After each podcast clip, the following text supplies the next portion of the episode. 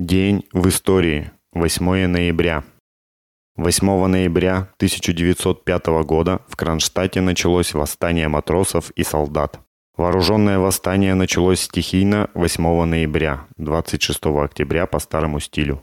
Поводом к нему явился арест 52 солдат 2-го крепостного пехотного батальона, отказавшихся повиноваться начальству и предъявивших ему свои требования. Попытка восставших освободить их была безуспешной. В стычке один матрос был убит, несколько человек ранены. Когда весть об этом облетела гарнизон, восстали матросы 4-го и 7-го флотских экипажей, а также учебно-минный и учебно-артиллерийский отряды. До конца дня восставшим присоединились матросы 12 флотских экипажей из 20, а также солдаты крепостной артиллерии. Всего в восстании участвовало около 3000 матросов и 1500 солдат. Восставшие попытались разоружить не вступившие части гарнизона, но были отбиты огнем. Тем не менее, к вечеру того же дня Кронштадт фактически оказался в их руках. В ночь на 9 ноября, 27 октября по старому стилю, они перерезали телеграф на телефонную линию и лишили власти города связи с Петербургом.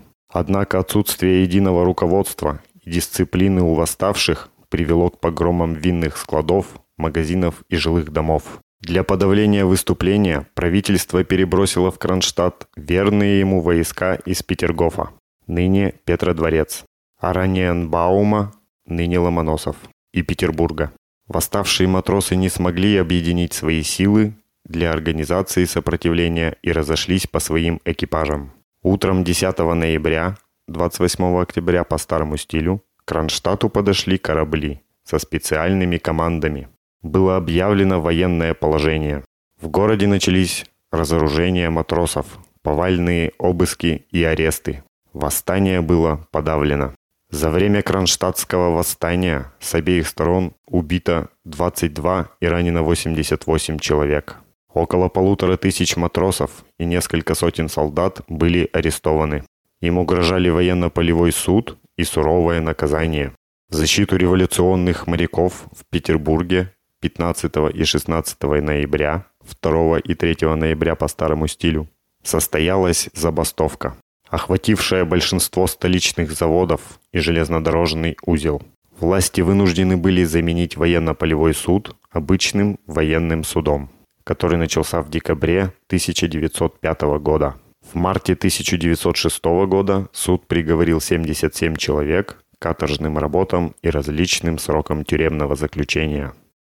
8 ноября, 26 октября по старому стилю 1917 года Второй Всероссийский съезд Советов объявил о переходе всей власти Советам.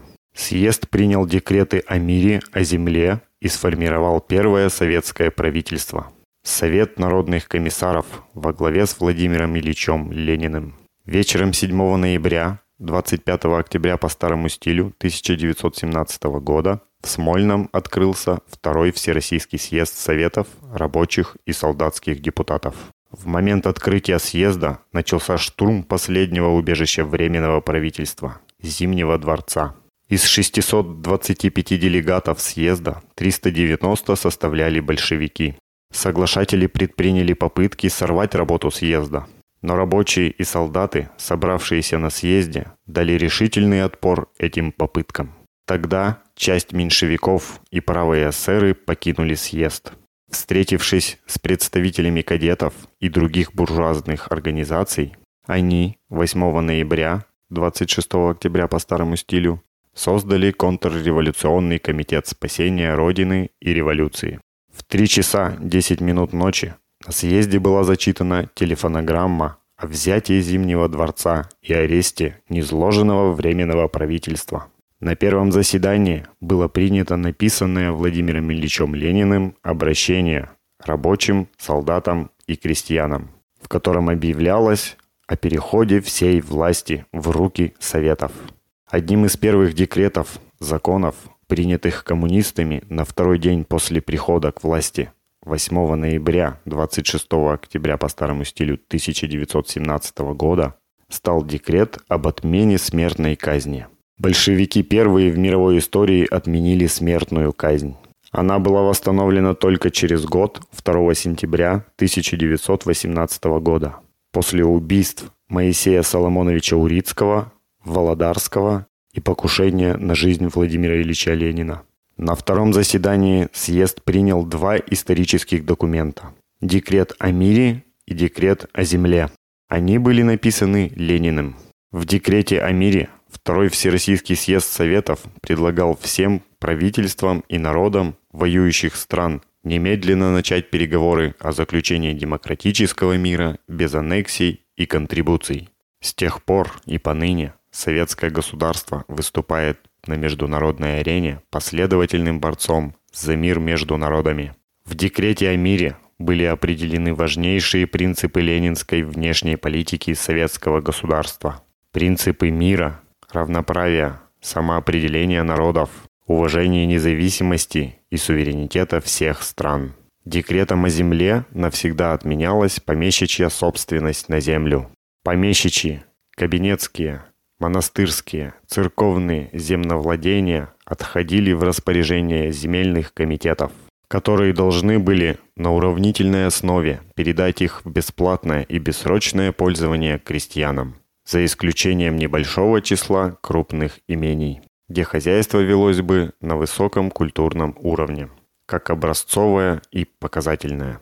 Уничтожалась частная собственность на землю, она объявлялась общенародным достоянием, то есть провозглашалась национализация земли. В руки трудового крестьянства перешло более 150 миллионов десятин земли. С крестьян были сняты задолженность и арендная плата. Второй Всероссийский съезд Советов образовал Временное рабочее и крестьянское правительство, Совет народных комиссаров, Совнарком, во главе с Владимиром Ильичем Лениным. Поскольку левые эсеры отклонили предложение ЦК РСДРП-Б выделить представителей в правительство, оно было сформировано полностью из представителей большевистской партии. Съезд избрал Всероссийский Центральный исполнительный комитет, ВЦИК, высший орган власти в промежутках между съездами. Во ВЦИК вошли представители всех партий, присутствующих на съезде. 9 ноября, 27 октября по старому стилю 1917 года съезд закончил работу. 8 ноября 1917 года советская власть установлена в Рязани, Казани, Екатеринбурге, Свердловске, Уфе, Каменск-Подольске, Ревеле, Таллин. Период с 7 ноября 25 октября по старому стилю 1917 года до марта 1918 года Владимир Ильич Ленин назвал триумфальным шествием советской власти.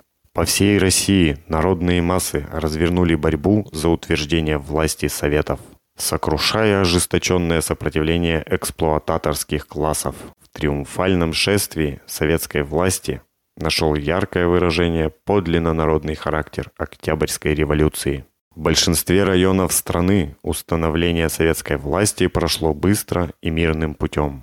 На Украине, Дону, Северном Кавказе, Южном Урале и в некоторых других местах революционные силы встретили жесточенные сопротивления контрреволюции, которая приняла характер гражданской войны. Московский военно-революционный комитет отдал приказ по гарнизону о приведении всех воинских частей в боевую готовность и по указанию партийного центра закрыл буржуазные газеты «Русское слово», «Утро России», «Русские ведомости» и «Раннее утро». Московский окружной комитет и областное бюро партии вынесли постановление о прекращении всяких переговоров с белогвардейцами и дали наказ боевым центрам продолжать решительные действия. 8 ноября 1941 года основана Коммунистическая партия Албании. 8 ноября 1956 года состоялось открытие Музея обороны Брестской крепости. Таким был этот день в истории.